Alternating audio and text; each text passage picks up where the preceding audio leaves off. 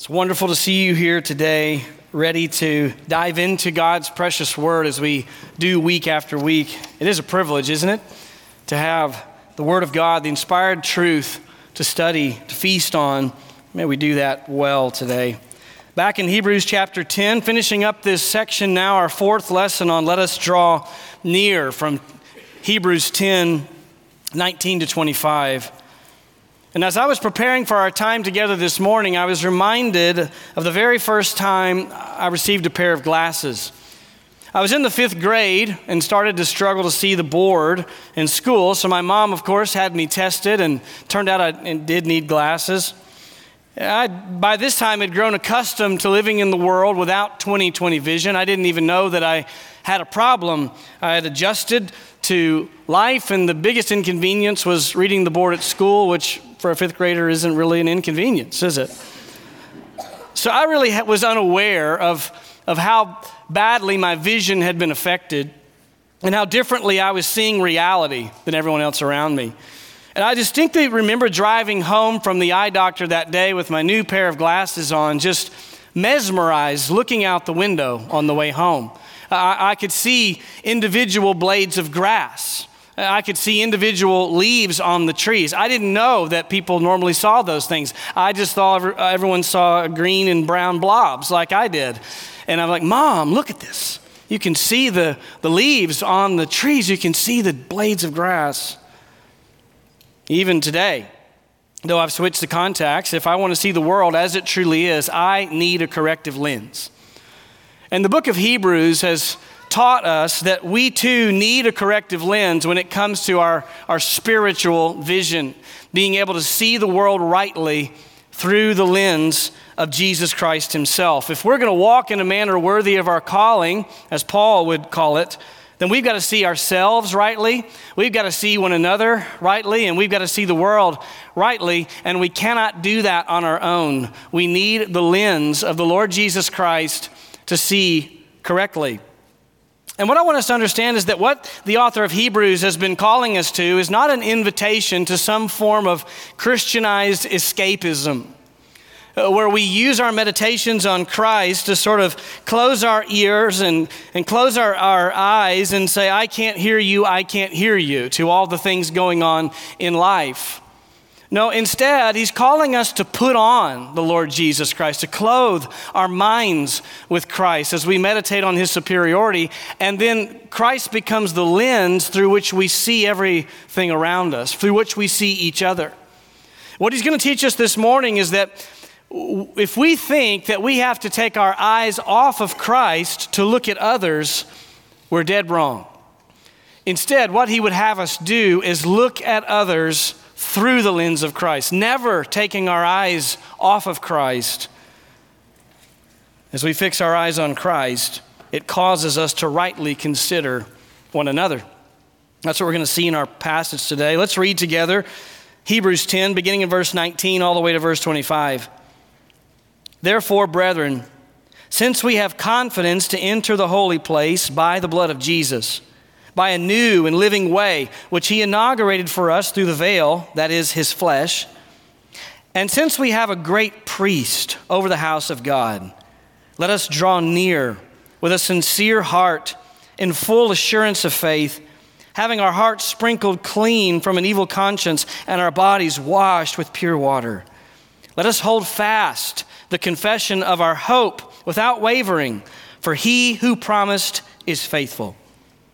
And let us consider how to stimulate one another to love and good deeds, not forsaking our own assembling together, as is the habit of some, but encouraging one another, and all the more as you see the day drawing near. Today, we close out this section of this great theme that we've unpacked over the last few weeks. The, the riches of Christ's superiority motivate sincere worship, steadfast hope, and intentional fellowship. And we'll be looking at the third of those motivations today. Remember, there are two possessions that motivate these three practices. The first possession was a great confidence in verses 19 to 20, and we have a great confidence to enter into the holy place. Purchased for us by the blood of Jesus, He invites us to enter into the holy place. The second possession that we have is a great high priest. We have the Lord Jesus Christ ministering on our behalf in the heavenly places and through the Spirit in our lives every day. Those two possessions have led us to the study of these three practices. The first two we've looked at. Practice number one is to draw near to God. This is obvious. If we've been given access, and invitation to the holy place by the blood of Christ, we ought to take advantage of that and draw near to God. And we ought to draw near to God, he says, in three specific ways or, or with three specific qualities that should define the way we draw near. Draw near with sincerity of heart, assurance of faith, and remembering our condition. But secondly, last week we looked at the, the second practice, which is to hold fast to Christ. These two possessions call us to hold fast to Christ, to exercise the muscle of faith, to, to hold fast to our confession of the Lord Jesus Christ, that He is who He says He is, and He will do what He says He will do. And remember, we learned that we can have confidence that we will indeed persevere holding on to our confession because it's He who holds on to us. He Himself is faithful. Not one of the promises of God in Christ will fail to come to pass. God will do it. But that leads us then today to a third practice. Practice number three stir up one another. Stir up one another. Let's read again just verses 24 and 25. And let us consider how to stimulate one another to love and good deeds, not forsaking our own assembling together, as is the habit of some, but encouraging one another, and all the more as you see the day drawing near. Stir up one another. Let's begin by looking at the admonition itself, where he says in verse 24, and let us consider. Let us consider. This follows the same pattern as the other two practices. This is a, a first person plural. Let us. He includes himself in the admonition. And what we have to understand is that this word consider is crucial. Understanding the impact of the word consider affects the entirety of the rest of the passage. This is not a casual action, it's not a passing thought. Uh, the, the leading Greek lexicon translates this word consider as to think about something carefully. In other places, it's defined as immersing yourself in something. So, this is a call for us to intentionally immerse our minds in a certain subject. Something is to captivate our attention. It's proactive. It's going to require sustained mental effort. So, what is it? What is it that the author would call us to, to give this immersion to our minds? And let us consider how to stimulate one another. Now, to this point, each one of these practices has focused squarely on God. Draw near to God, Hold fast to your confession of Christ. But now the author wants us to understand that if we're properly meditating on and looking at Christ, it will also naturally affect the way we look at each other. It will have an effect in our local body, in the way we live life together. Let us consider how to stimulate one another. We're called to an intentional consideration of God's people. And this is a truth that, that is so needed in our culture today. If you're in Christ, understand that God has indeed personally saved you as an individual. He has rescued you from your sins and the wrath that you deserved, and He's brought you into, in, into His body. Absolutely. You have a personal relationship with God, but you don't merely have a personal relationship with God. God has also saved us corporately. God is not just redeeming individuals that will then remain on an island separated from one another. No, He's, he's redeeming a people, a redeemed humanity. We are saved together, corporately. This is an intimate, eternal relationship, not just with Christ, but with each other. What we often think about salvation, and rightly so, is this I've been brought into an intimate, eternal relationship with God. Amen. Yes, you have. And with every other believer. Think about that. He's brought you into a special, eternal relationship with every true believer sitting in this room today and across the world and throughout history. And so, yes, You have a personal relationship with God. But if we get so infatuated with, with just thinking on me and God, then we'll miss the fact that it's also we and God, the corporate aspect of our relationship with God. We're part of a redeemed humanity. You will not be brought to heaven and live in heaven on an island where you just commune with God one on one. Every scene that we see in heaven, when we get a glimpse into heaven, what do we see?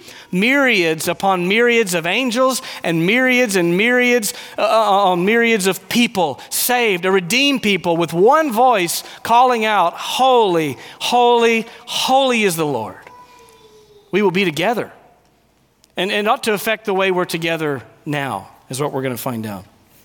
That intimate relationship with Christ begins now, and that intimate relationship with God's people begins now. It is to be the way we live.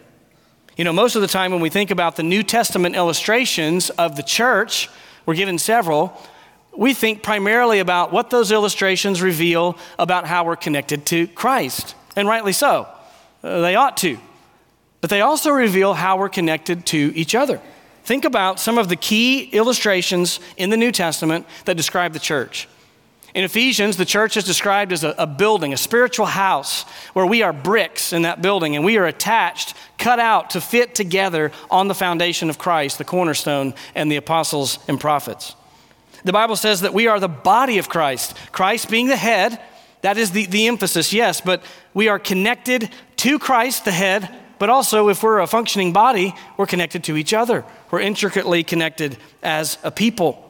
The church is described as the bride of Christ being made ready for her wedding day on his return. Notice it doesn't say that I am the bride of Christ or that you individually are the bride of Christ. We, the church, are collectively the bride of Christ. And finally, that wonderful illustration of the church as a family that God is our Father. We're adopted into His family. Christ, amazingly, not only our Savior and Lord and eternal God, but our brother. And we, brothers and sisters, in the family of God, adopted together forever. Think on how these illustrations speak not only of the intimacy of our relationship with God, but how they speak of the intimacy of the relationship we're to have with one another. So, we don't take our eyes off of Christ in order to see each other. We leave our eyes on Christ and see each other through that lens. Our consideration of Christ ought to affect our consideration of His church. Now, don't miss what specifically we're to consider about each other. And let us consider how to stimulate one another, it says. Now, I don't really love the translation stimulate. I think the word, a better translation would be to stir up. That's what the word really means. Let us consider how to stir up one another, or the word provoke. Literally, it means to provoke. The reason that most translators shy away from that is because we use the word provoke usually negatively. Um, don't provoke your children to wrath, so on and so forth. But here it's, it's meant positively. Stir each other up, provoke each other, he says. This is to be intentional. You're going to have to discipline yourself as an individual to intentionally consider, meditate on how you can come alongside individuals in the local church and stir them up. That's what he's calling us to. Well, what is it that we're to stir them up to do?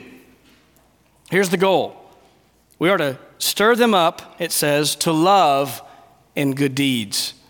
Stir them up to love and good deeds. So we come alongside, we stir them up, we provoke other believers to grow in their love and to grow in the consistency of good deeds. Love, of course, is the chief virtue of the Christian. We see it heading the list of the fruit of the Spirit in Galatians 5 22. We see an entire chapter devoted to Christian love in 1 Corinthians 13, describing how our love for one another ought to shape the way we serve each other and use our gifts in the church. It was, after all, love that Jesus said would be the defining virtue that the world would see in us and know that we are His. John 13, 35. By this, all men will know that you're my disciples if you have love for one another. The watching world then is to see the church, to see us as a local body, a group of people with no blood relation, with different ethnic backgrounds, different economic status, different personalities, different preferences, different strengths and weaknesses, and yet a group of people who love and serve one another to a level and degree that most blood families would envy. This is the church. And this is why the world looks at it and doesn't understand. And they take note. Those people follow Jesus. It is our love that testifies to the world. So it is that we're to come alongside and stir each other up to greater levels of love for Christ and for his people and for the lost world. But secondly, we are to intentionally consider how to stir each other up to good deeds, it says. After all, the New Testament is clear that God has not redeemed us so that we might isolate ourselves in a bunker with a, with a stockpile of MREs waiting for his return. That's tempting, isn't it? As the world crashes around us to say, you know what, let's just kind of buy a place. We got a lot of canned goods. Let's just hang out together. Somebody bring a guitar and we'll sing and wait, right, until the Lord returns. But no, that's not what we're called to do. We are saved, the Bible says, unto good works. This is all part of the plan. Ephesians 2:10, we are his workmanship, created in Christ Jesus for good works, which he prepared beforehand so that we would walk in them. And to accomplish those good deeds or those good works that, that he's given to us to do, he has gifted us with the gift of his character by the fruit of the Spirit as the Spirit works in us, and spiritual gifts to edify the body. 1 Corinthians 12, verse 7 says, But to each one, that is, every single Christian, to each one is given the manifestation of the Spirit for the common good. That is, you have a spiritual gift God has given to you for the common good of His people, for the local church. 1 Peter 4 10 and 11. As each one, notice again, each one has received a special gift, employ it that is, use it in serving one another as good stewards of the manifold grace of God. And he breaks those gifts into speaking gifts and serving gifts. But we're to do it for the body of church to the glory of God. So we've got to give intentional thought then of how to come alongside, how to consider one another in this local church, and how to stir each other up to greater level of, levels of love and greater levels of good deeds. So the practical question is how? How do we do this? How does this stirring up take place? Well, of course, if we want to know anything in Scripture, if we want to apply any truth, we need to look no further than our Savior. Our, our Savior was perfect in stirring up others to love and good deeds. How did he do that? Well, he did it primarily by intentionally committing himself to love and good deeds. It was the love and the deeds of Christ that stirred others up to love and to good deeds. So, what are some of the ways that Christ did that? We could study this for, for weeks, of course, but I've just picked four examples from the life of Christ of how he effectively stirred others up to love and good deeds. Number one, he did it through loving, truthful speech. Loving, truthful speech. In Mark 10, verses 17 to 21, we have this scene between Jesus and the rich young ruler. I love this. It says, As he was setting out on a journey, a man ran up to him and knelt before him and asked him, Good teacher, what shall I do to inherit eternal life? And Jesus said to him, Why do you call me good? No one is good except God alone. You know the commandments do not murder, do not commit adultery, do not steal, do not bear false witness, do not defraud, honor your father and mother. And he said to him, Teacher, I've kept all these things from my youth up. I've done all those, he says. Now, Jesus knew, of course, he hadn't, but the man didn't. Notice Jesus' response in verse 21. Looking at him, Jesus felt disdain for him. Is that what it says? Looking at him, Jesus felt a love for him. That takes me back every time. Here's this prideful man. He doesn't see himself clearly. He's just arrogantly said that he's perfectly kept the law. Jesus, who inspired the law, who perfectly is actually keeping the law, is hearing this, knowing with, with, full, uh, with full awareness this man has not kept the law, and yet he's not incensed. Instead, it says, he loved him and said, Out of that love, he says to him, One thing you lack. Go and sell all you possess and give to the poor, and you will have treasure in heaven and come follow me. What did Jesus say? Did he say you can earn your way in if you sell everything and follow me? No, what he's saying is you have an idol in your heart. You don't see it. You love your possessions. If you're willing to deny yourself and follow me, you will have eternal life. The second way that Jesus stirred up others to love and good deeds was by selfless sacrificial service.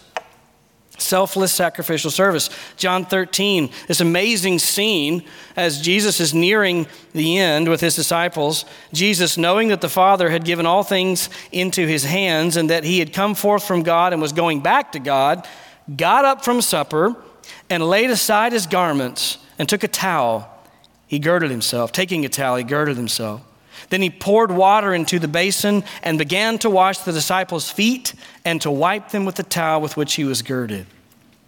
Now, just take yourself there for a moment. I know you know this story, but pretend you don't.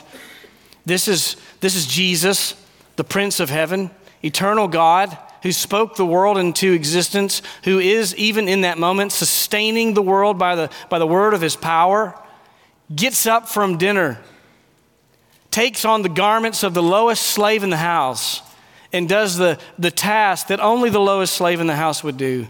And he washes the dirty feet of his disciples. And he says, Go and do likewise.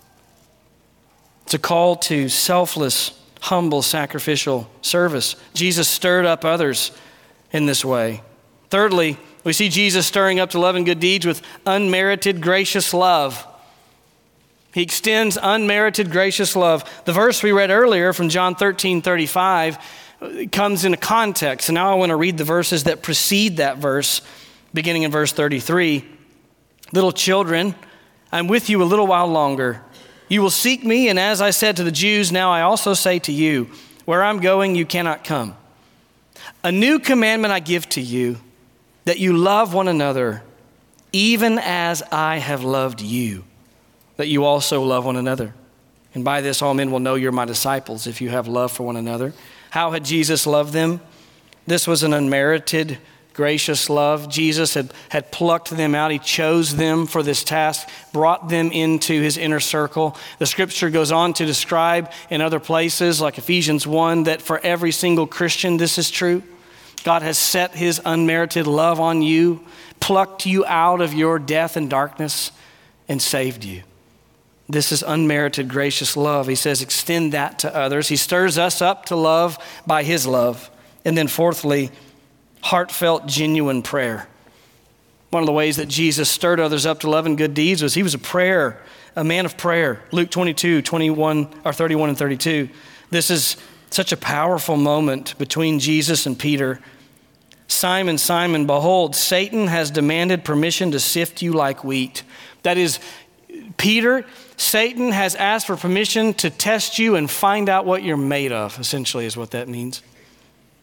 But I have prayed for you. I love that. But I've prayed for you that your faith may not fail. And you, when once you've turned again, strengthen your brothers.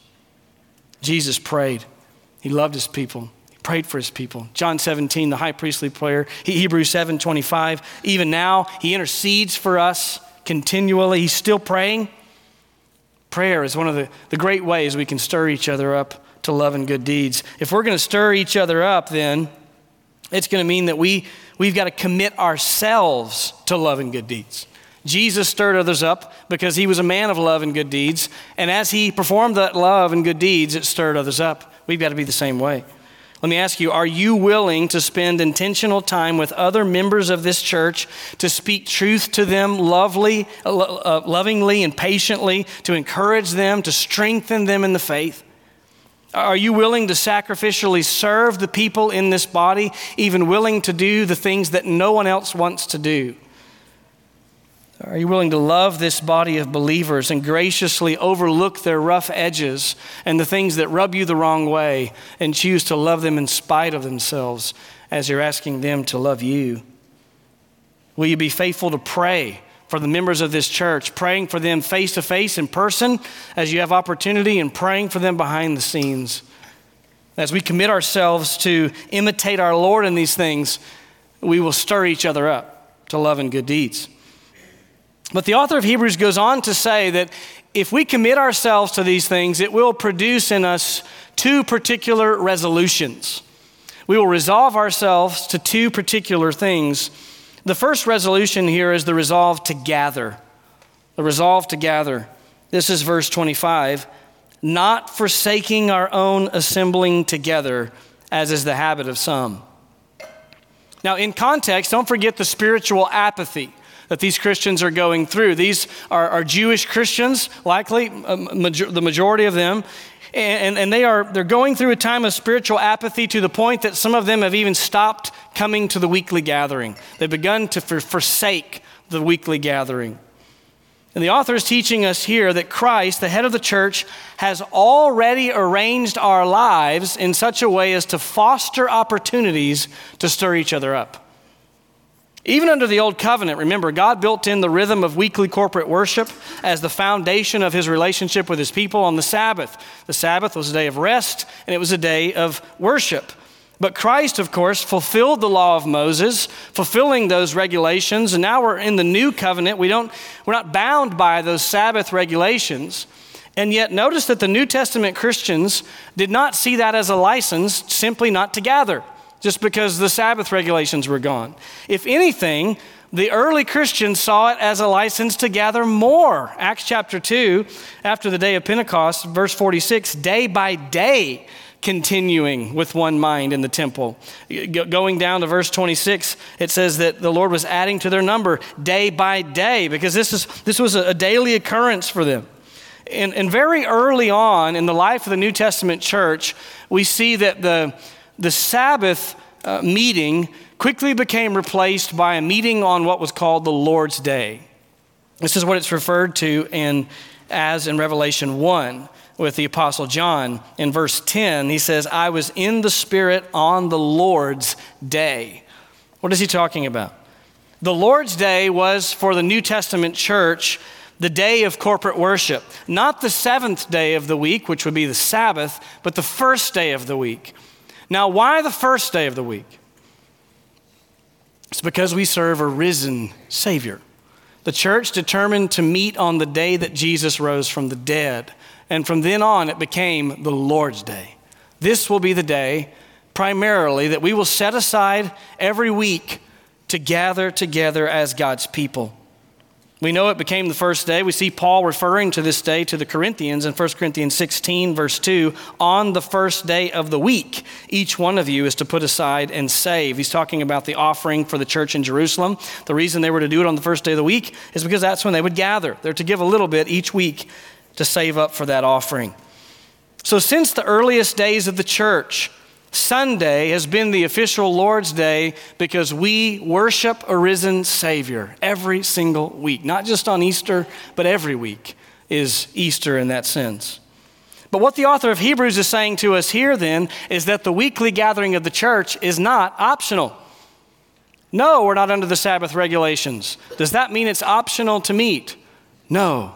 He says, do not forsake the gathering. The word forsake means to intentionally separate yourself from someone or something. Don't intentionally decide to separate yourself from the people of God and the weekly gathering.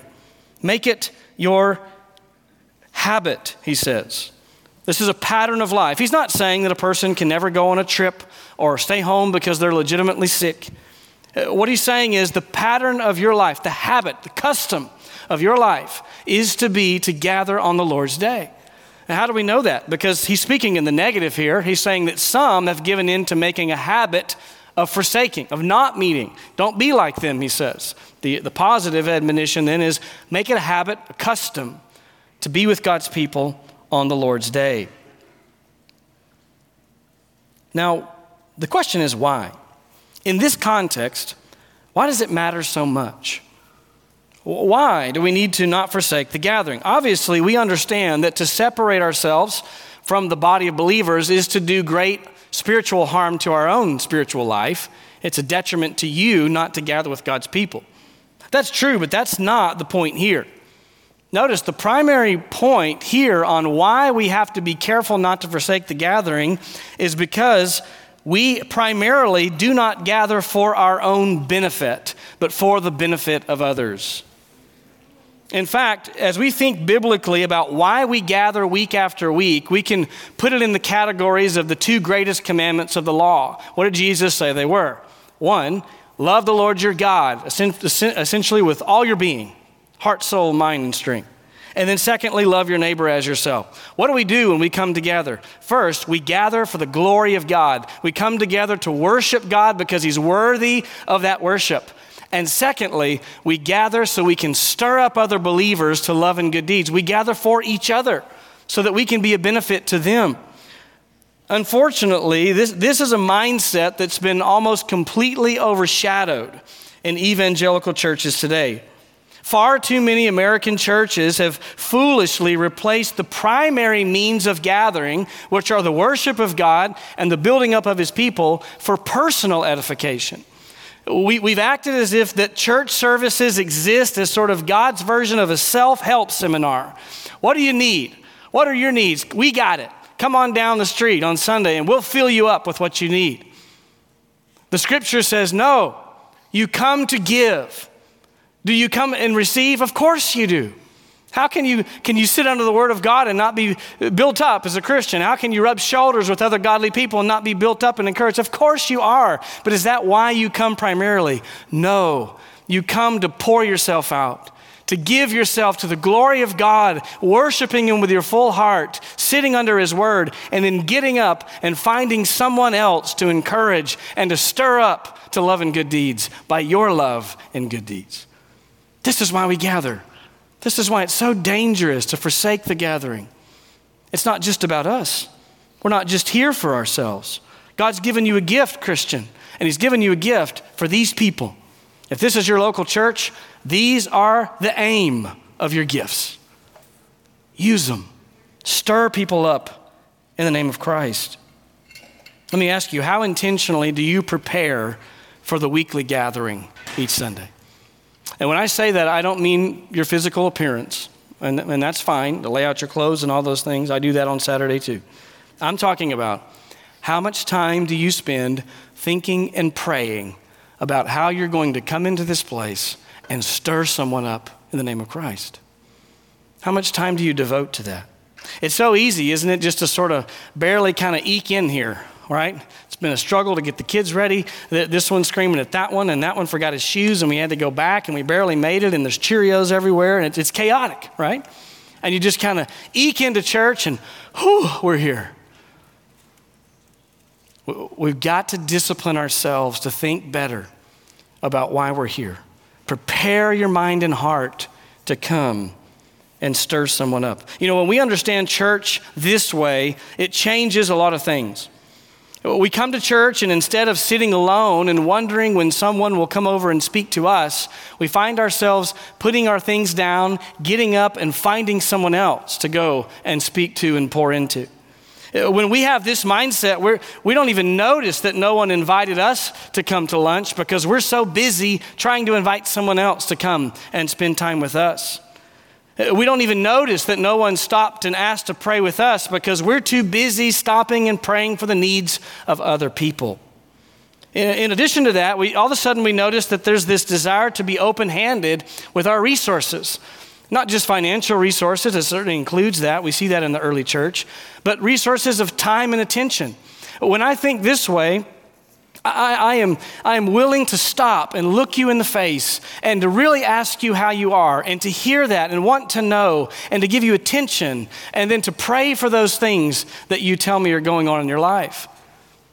Unfortunately, sometimes I think we get more excited about stirring our coffee than we do stirring up each other. What a shame. Get your coffee, stir it up, but stir somebody else up while you stir your coffee. Don't forget why we're here. Don't forget why we've come. When, when, a healthy church is functioning in the way that God intends, that church will be like an electric mixing bowl, just mixing each other up. You're stirring me up, and I'm stirring you up, and that stirs him up, and that stirs her up. And the next thing you know, we're all stirred up to love and good deeds, and we leave this place more, more committed to Christ than we were before, more in love with Christ than we were before, ready to go out and to reach a lost and dying world. This is how God's designed our, our gatherings. And when the church functions like that, when the church is a mixing bowl, mixing each other up, it catches the attention of the world. It's then that the world says, oh, yeah, those people are connected to Christ. Look at how they love each other. So, if we get serious about considering one another and how to stir each other up, we're going to be resolved to gather. But secondly, we're going to be resolved to encourage.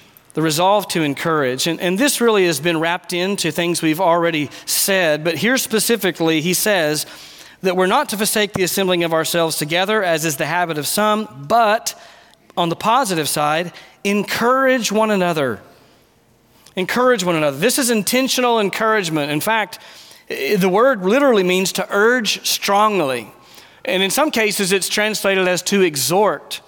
Uh, only here it's really meant in a, in a, softer sense, and so it's translated to encourage, but, but still intentional encouragement. Come alongside with intentionality. It's not superficial, it's not casual.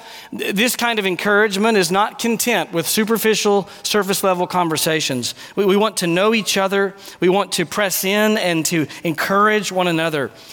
This kind of encouragement is willing to, to pay the cost of, of patiently, lovingly building relationships with other people in the church for the purpose of being able to encourage them in Christ. It means we're not content to simply talk about ourselves and our own struggles. Uh, it's not that there aren't opportunities to do those things, there are, but, but our heart's desire is to quickly get to you. How can I be an encouragement to you? What's happening in your life? And how can I pray for those things? God has built in to our weekly schedule this opportunity to gather. There's, a, there's opportunity to stir people up, but we have to take it. We have to come taking on the role of encourager. And notice there's nothing here about type A personality or any other type of personality. This is just if you're a Christian, no matter how awkward or uncomfortable or what your past experience has been, obey Christ and encourage other people with intentionality. This really is what biblical fellowship is. Biblical fellowship, if you think about fellowship, define it this way it is a shared life together. It's a shared life together. It's not just coffee and donuts. We have those, we had them this morning. But the coffee and donuts really are a connection point because we're hoping you'll bump into somebody getting your coffee and donuts, and while you're there, you'll stir them up because that's really what matters. It, it's, it's a commitment to live your life with other Christians. It, often, the time we spend together will revolve around food. It did in the New Testament. We see that they were going house to house and taking their meals together. Why? Because most of us eat uh, three meals a day, and if I'm going to sit and eat, I might as well sit and eat with another Christian that I can build up, and encourage. It's a natural connection point. So it's right that we go to lunch and we go to coffee. Those are normal connection points. But don't just go to lunch use the time to intentionally encourage one another and stir each other up in Christ. A good verse that lays out the sort of the categories of how we do this for one another is 1 Thessalonians chapter 5 verses 14 and 15. It says, "We urge you, brethren, admonish the unruly, encourage the faint-hearted, help the weak, be patient with everyone. See that no one repays another with evil for evil." But always seek after that which is good for one another and for all people. This is how we come alongside. We encourage each other. For those, if, if you're meeting with a, a brother who's run away from the Lord and he's in unrepentant sin, it's a time to admonish that brother. Love him enough to have the awkward conversation to say, Brother, sister, what are you doing? Why are you running from the Lord? If it's a brother that's faint hearted and just beat down, that's not a time to admonish. It's a time to encourage, to come alongside with the word of truth and build them up in Christ. And sometimes it's a person who's, who's weak, it says. This is the person who, it's not that they're rebellious, they just don't know what the Bible says about their situation. They're weak, they're in their faith, they just need to know the truth. And you come alongside and you speak truth to that person, and to every single one of them, you do it with patience. This is what it is to encourage one another. A lot of times, as you talk to them, you'll hear of physical needs they have. The Bible says it's right and good to be generous. If you can meet that need, meet it. We saw this in the early church as people in Acts chapter 2, where it says they were selling their property and possessions and sharing them with one another. These are practical ways, and it stirs people up, it stirs others up when we're generous with them for no other reason than just to love them in the name of Christ. But what I want you to notice is that this encouragement is not supposed to wane over time. You don't reach a point in your spiritual maturity or in your life in which you know you've done your part. It's time to let the next group do the encouraging. I want to encourage, especially those of you who may be here and you're, you're an empty nester, you're in that stage of life. Our culture says that that's the time of life that's for you. You've paid your dues, you've saved your money, you've worked hard, you raised your kids. Now just kick back and take your ease. The scripture would have you think of your life very differently. If you're in that stage of life, this is the prime of life when it comes to stirring people up in the church. You have more time than you've ever had before. Uh, many have more resources than they had when they were 20, when they're in those years. You have hopefully more wisdom and experience to offer than you've ever had before. And this is a call for you not to wane, but to excel still more and to stir other people up in the church. Get involved in the lives of people and use the time you have and use it well. That encouragement extends to every single one of us, whether you're in high school or, or retired. But take advantage of what the resources God's given you and build others up in Christ. And there's a reason why this call is urgent. Notice what it says in verse 25 but encouraging one another, and all the more as you see the day drawing near. All the more that is abounding to greater measures. Why? Why should we do it all the more? It says, because the day is drawing near. What day? The day of the Lord, the day of Christ's return. Here again, we see that this practice, like the other two practices, ultimately rests on the motivation of Christ. We draw near to God because Christ has purchased that for us. We, we hold fast to Christ because he will be faithful to his promises. And we stir each other up because he's coming again. And the idea is that his coming is nearer now than it's ever been before. The fact that it's been 2,000 years since Christ has ascended to the right hand should not make us lax if anything, we should say we're 2,000 years closer to the return of Christ. No time to waste. That's the idea. All the more as we see the day drawing near. The scriptures would have us think about the return of Christ like preparing for a wedding. You know, when a, a young couple gets engaged, there's a an immediate flurry of excitement and activity. Usually, the mother will come and say, Now, sweetheart, there's, here's, there's about 170 things you need to do, and I've got a spreadsheet, and we're going to get this done, and we're going we're gonna do these things. And, and you know, there's, there's, there's some immediate things that have to be done right there at the date of engagement. But if that engagement's going to be lengthy, that excitement begins to wane. Because after all, there's day to day things that we have to do, and no one forgets about the engagement but it's far enough away from the actual day that we, we, we just do other things. But as that wedding date approaches, what we notice is that the wedding begins to take the time and attention of those involved with it more and more and more as the wedding day comes. And on the wedding week, the week of the wedding, most people take off the whole week from work because there's so much to do to make sure that it's going to happen in the way it needs to happen on the wedding day. Christian, we're living in the wedding week. This is the week of the wedding.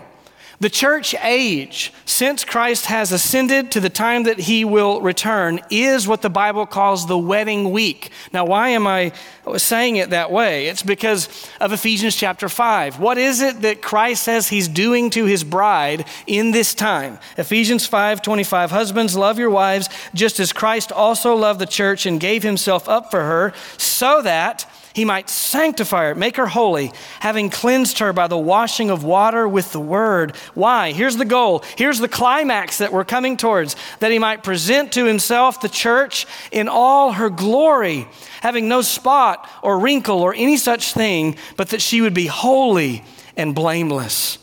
What is Christ doing in this time since he ascended to when he will return? He's redeeming his bride, he's sanctifying his bride, and he's preparing his bride for that day when he will return for her and she will see him face to face and she will see him as he is because she will be made like him. She will be glorified.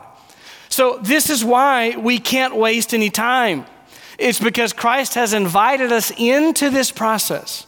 He is busy sanctifying his church, and it's a work that only he can do. And yet, he invites us to participate in two ways. We're invited to participate individually by pursuing sanctification, killing sin, putting off, putting on. We grow in holiness individually, but then we get to come alongside corporately and stir each other up to love and good deeds, and the body is being purified. The bride is being beautified, if you will, for the wedding, and so there's no time to waste. It's the wedding week, Christian. When you think of it this way, it starts to change the way you think about Sunday morning. When you think there's no time to waste, suddenly the football game that's coming on doesn't seem so urgent. Suddenly, my growling tummy's just gonna have to wait because God's people are here. There's people to stir up here. And I'm not leaving this place until I find at least one soul to stir up with the love of Christ, to stir up with my encouragement. I have to be here because my Savior's coming. And how will He find us? Will He find us eager for His return, occupied with the things that He says to be occupied with? Or will He find me consumed with myself, consumed with the world? May it never be. Don't you see?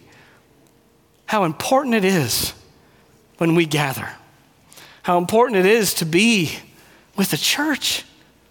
Time is short, Christ is coming, no time to waste. When we have that perspective, suddenly Sunday morning's not even enough. I, I got to get you to my house. We, have got to sit around the table. Uh, we need, let's go play golf. Uh, let's go, let's go get coffee. Let, whatever we're doing, let's do it together so we can stir each other up along the way. This is what happens when we start to think the way that God would have us think about his people. Let me ask you, Christian, when's the last time that you personally stirred up another believer to love and good deeds? When's the last time you spent time with someone in this church with no other aim than their encouragement?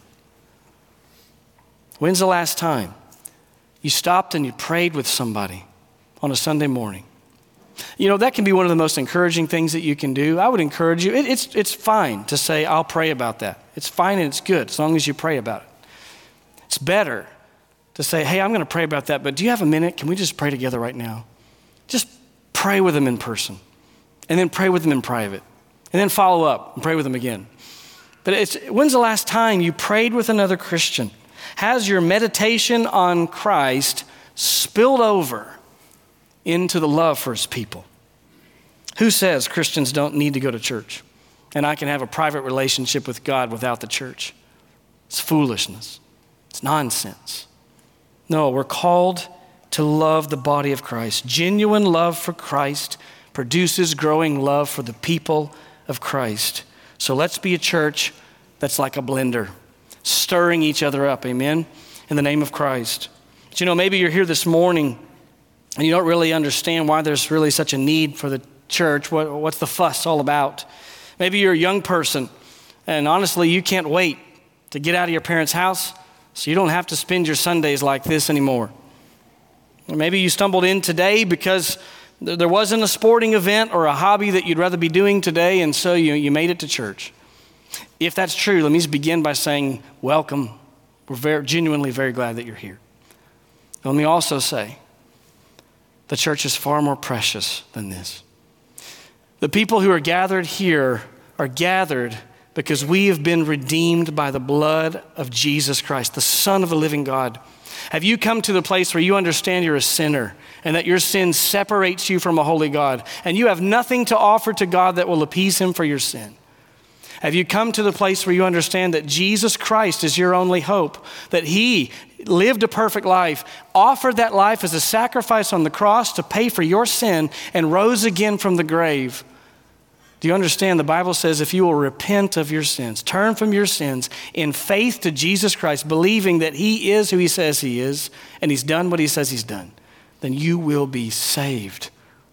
Eternally saved from the wrath of God and given eternal life. This is why we're here, because we love this Jesus and we love His people. Don't waste another day in rebellion to Christ. But if you're in Christ, let me leave us with three encouragements that just draw right out of these verses. Number one, commit to intentional consideration. Commit to intentional consideration. Will you commit yourself deeply to consider how you personally can stir up other individuals in this church? I mean, really think about specific names and specific things that you can do to stir them up in their love and good deeds. Let me ask you who are you serving right now by regularly praying for them? Let me encourage you prepare your heart for worship by praying for his people and praying for opportunities to stir them up. And then when you come into the building, have your eyes up with the lens of Christ and go after the people of God to encourage them and to stir them up for his name's sake. Secondly, commit to prioritize gathering. Commit to prioritize gathering. How high of a priority is the weekly gathering of the local church to you and your family? What if we asked your kids? What would your kids say about how much of a priority the church is to your family? You know, there's so many things that we're tempted to prioritize over gathering. Uh, time has left us I can't go through these in detail, but let me just give you four common things that take us away from gathering. One is unrepentant sin. When we're walking in unrepentant sin, we, we don't want the light to be shined on that, and so obviously we don't want to be with God's people. Secondly, the prioritization of lesser pursuits.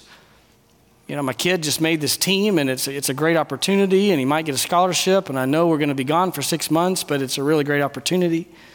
Or, you know, Sunday's my only day to sleep in, or I can't afford to take off work that day because I need that money, whatever it may be. These are things in and of themselves that, that may not be bad things, but when they take priority over the weekly gathering, they're out of whack. Thirdly, the comforts of technology. You know, COVID showed us what it feels like to go to church in your PJs. It was good for a day or two. But hopefully, pretty quickly, you had your fill because the people aren't there. Technology is not a substitute for the gathering. How do you stir people up to love and good deeds when you're staring at a screen? Now, we offer it because there are times when people have to be away. There are some who physically can't make it, and we want them to be able to gather in whatever way they can. But if you have the physical capacity, prioritize in person gatherings with God's people. And then finally, the pain of past hurts. It's a common reason people forsake the gathering. They had a bad experience, a pastor fell, uh, uh, someone was ugly to them or their family, uh, and so, you know, they say, I just, I'm done with that. Obey the word of God, trust God, press beyond those things, let go of the bitterness and the pain of those things, and love God's people for his name's sake. Finally, commit to spiritual encouragement. Commit to spiritual encouragement. Don't leave the gathering today or any day after this without finding at least one other Christian to encourage in the faith. Stir someone up. Intentionally come along somebody today and make that your normal practice. The king is coming. May he find his bride eager and ready. Let's pray. Lord Jesus, we say, Come, Lord Jesus, come, come quickly. We long for that day when we will see you shining brighter than the sun. Oh, what a day that will be. But help us until that day to be busy about the work that you've called us to the work of sanctification, working in, in our own individual lives, seeking to grow in the truth, but also spurring one another on, stirring each other up unto these things. Help it to be our occupation. Help us to be busy in these things for your glory. And help our church to be a church on fire for, for Christ and his glory and also in passion and our love not only for Him, but for His people. We ask it in Christ's name. Amen.